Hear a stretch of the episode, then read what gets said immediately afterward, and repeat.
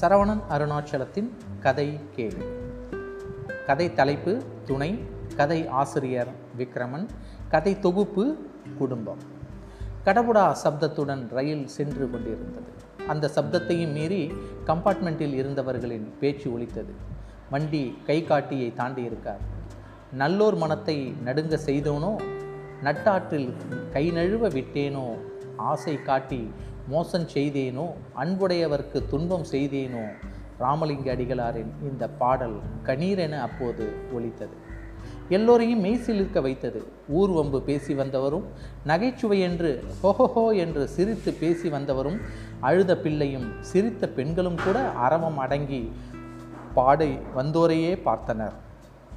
இரண்டு கண்களும் மற்ற குருட்டு பெண் வயது பதினாறு இருக்கும். எழிலும் வனப்பும் வறியவர் எளியவர் என்று பார்ப்பதில்லையே. புதரில் பூத்த புதுமல்லி போன்று தோன்றிய அவள் பாடிய பாடலும் அவள் தோற்றமும் தர்ம சிந்தனை அற்றவர்களையும் இறங்கும்படி செய்தன. அவளுக்கு வழிகாட்டி உதவி வந்த அந்த வாலிபன் தான் எல்லோருக்கும் வணக்கம் செலுத்தி கிடைத்த காசுகளை வாங்கி வந்தான். ஏழைகள் வயிறு எறிய செய்தேனோ இறப்போருக்கு பிச்சை இல்லை என்றேனோ என்று தொடர்ந்து அவள் பாடும்போது அந்த கம்பார்ட்மெண்ட்டில் உள்ளவர்கள் தரும் துரைகளாகவே விளங்கினர். சில நிமிடங்களில் அந்த கம்பார்ட்மெண்ட் வேலை அவர்களுக்கு முடிந்தது. கதவருகே போய் அவர்கள் அமர்ந்தனர். அந்த வாலிபன் கிடைத்த காசை எண்ணி கூறினான் அவன் எந்த பள்ளிக்கூடத்திலும் படித்தவன் அல்லன். எட்டனா? என்று அவன் கூறியபோது அவள் முகத்தில் எந்த மாறுதலையும் காணோம் நாலனாவை காலை நாஸ்தாவுக்கு வச்சுக்க. மீதிக்கு இரண்டு பண்ணும் டீயும் வாங்கிடு என்று வரவு செலவு திட்டம் கூறினார் ரயில் செங்கல்பட்டு சந்திப்பை நெருங்கி கொண்டிருந்தது. ரயில் கேட்டு வந்துடுதா? என்றாள் அவள். அப்போது ஏற்பட்ட ஒளி மாற்றத்தை கொண்டே அந்த பேசஞ்சர் செங்கல்பட்டு சந்திப்பின் முதல் பிளாட்ஃபாரத்தை நெருங்கி கொண்டிருந்தது. லயன் மாறுவதால் ஏற்பட்ட குழுக்களால் அவள் நிலை தடுமாறினாள். பூங்காவனம் வண்டி கதவருகே நிற்காதே. வண்டி நின்ற பிறகு இறங்கலாம் என்று அவள் எச்சரித்தாள்.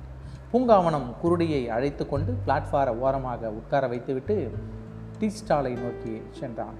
அன்றைய இரவு சாப்பாட்டை முடிக்க மூன்று மணி நேரமாக அவள் பாடி பாடி நெஞ்சி உலர்ந்து விட்டது.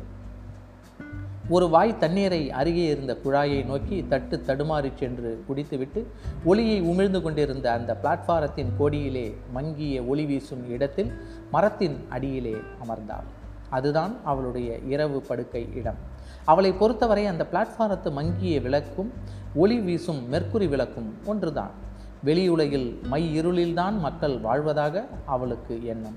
ஆனால் இதயத்திலிருந்து வீசிக்கொண்டிருந்த மாய ஒளி ஒன்றுதான் அவளை நடமாடவிட்டது. அருகே நின்று கொண்டிருந்த கூட்ஸ் வண்டி தொடரின் நடுவே புகுந்து முத்தையன் லயனையும் தாண்டி பிளாட்ஃபாரத்தில் ஏறினான். சந்தடியின்றி அவள் அருகே அவன் வந்து உட்கார்ந்தான். மூச்சு விடும் அறவம் கூட அவளுக்கு தெளிவாக கேட்குமே யாரது? பூங்காவனமா? என்று கேட்டாள்.